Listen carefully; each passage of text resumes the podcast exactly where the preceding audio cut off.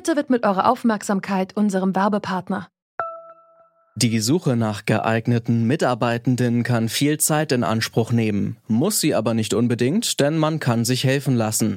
Zum Beispiel mit den Premium-Stellenanzeigen von Indeed, denn damit wird eure Stellenanzeige in der Suche sichtbarer und Bewerberinnen und Bewerber werden schneller auf euch aufmerksam. Indeed schenkt euch jetzt 75 Euro Startguthaben für eure Premium-Stellenanzeigen. Klickt dazu auf den Link in den Show Notes. Es gelten die AGB. Eine Schwangerschaft ist für viele erstmal ein Grund zum Feiern. Doch so eine Schwangerschaft, die geht auch mit einer Menge organisatorischer Fragen einher. Zum Beispiel die, wo man eigentlich entbinden möchte. Im Kreissaal, im Geburtshaus oder doch lieber im eigenen Wohnzimmer. Wir fragen uns deshalb, wo bringen Mütter heute ihre Kinder zur Welt? Ich bin Charlotte Thielmann. Schön, dass ihr dabei seid. Hi.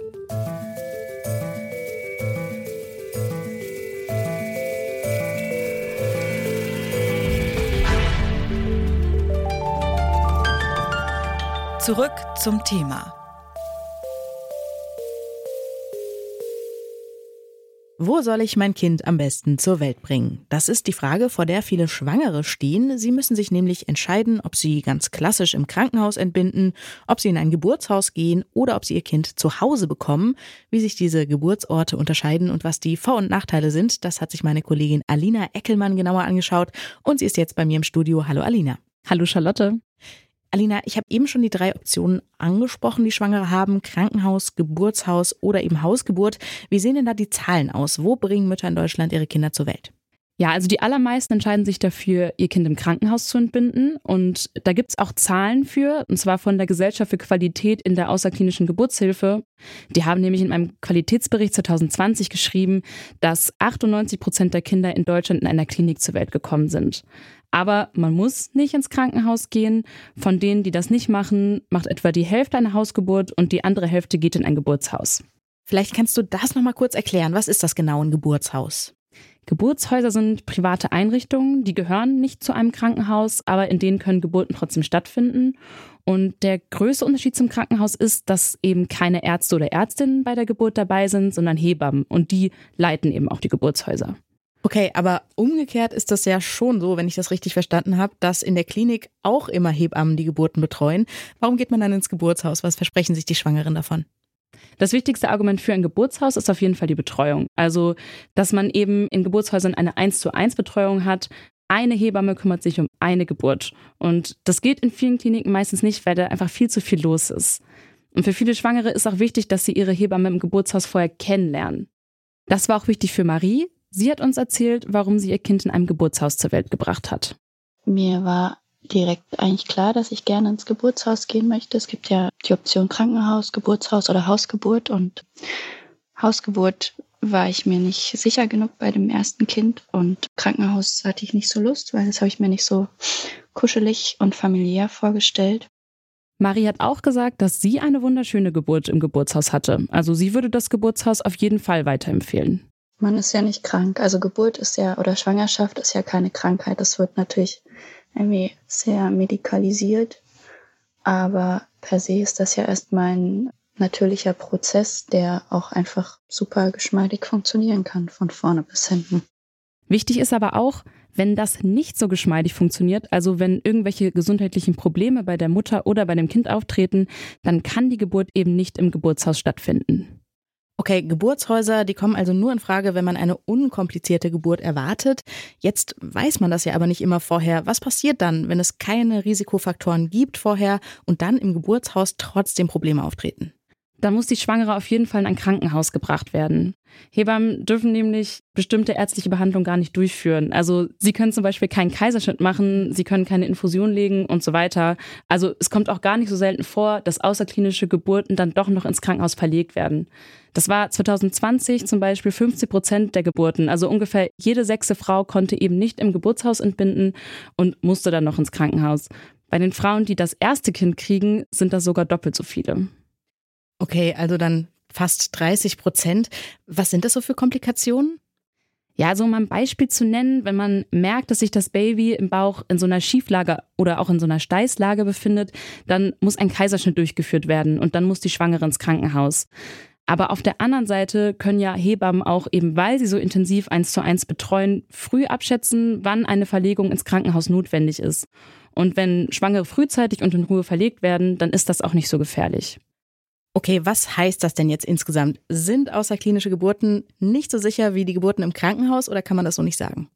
Boah, ja, das ist eine sehr umstrittene Frage. Es gibt zum Beispiel den Berufsverband Deutscher Frauenärzte oder auch die Deutsche Gesellschaft für Gynäkologie und Geburtshilfe, die sagen ganz klar, Krankenhäuser sind insgesamt sicherer und man sollte für eine Geburt in ein Krankenhaus gehen. Aber auf der anderen Seite gibt es auch die QUAG, die Gesellschaft für Qualität in der außerklinischen Geburtshilfe, und die sagt eben auch, außerklinische Geburten sind sicher.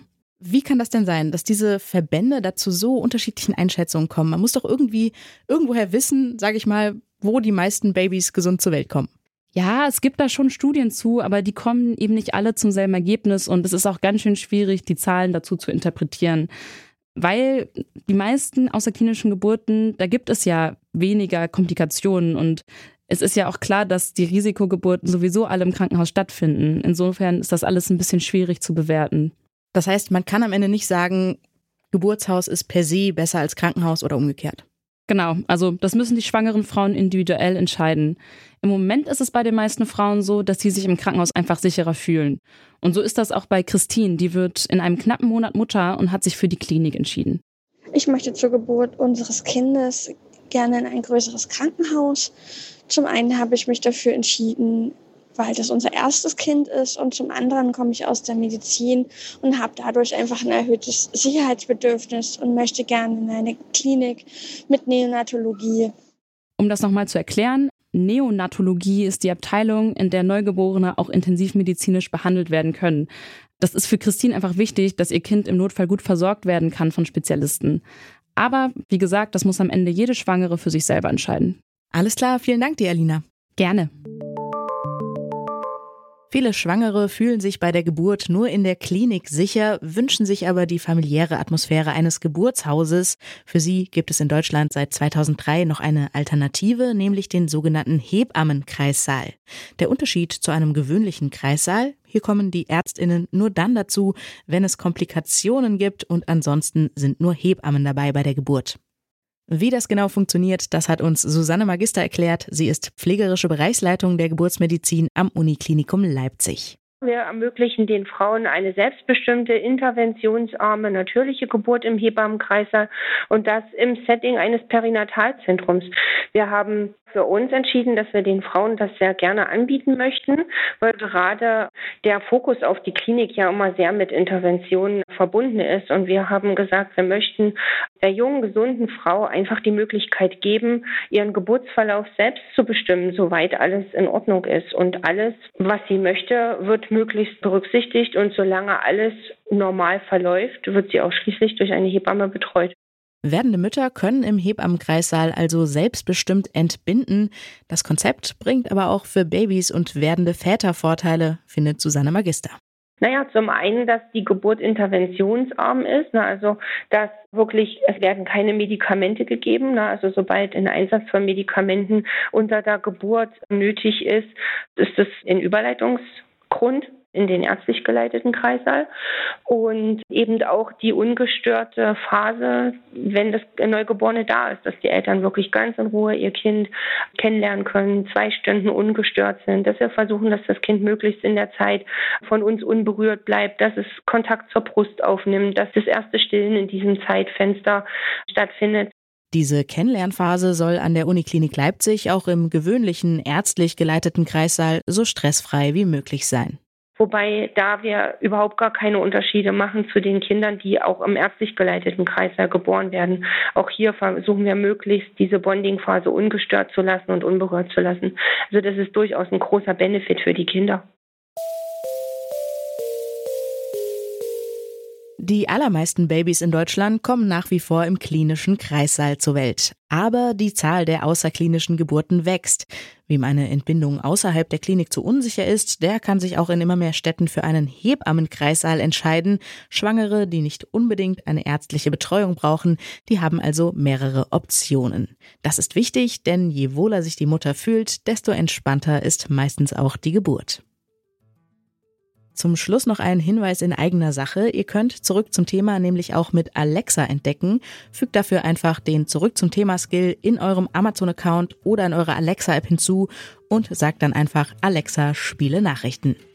An dieser Folge mitgearbeitet haben Alina Eckelmann, Jonas Nikolik, Rabea Schlotz und Benjamin Sedani. Chef vom Dienst war Toni Miese und mein Name ist Charlotte Thielmann. Ich sage Tschüss und bis zum nächsten Mal.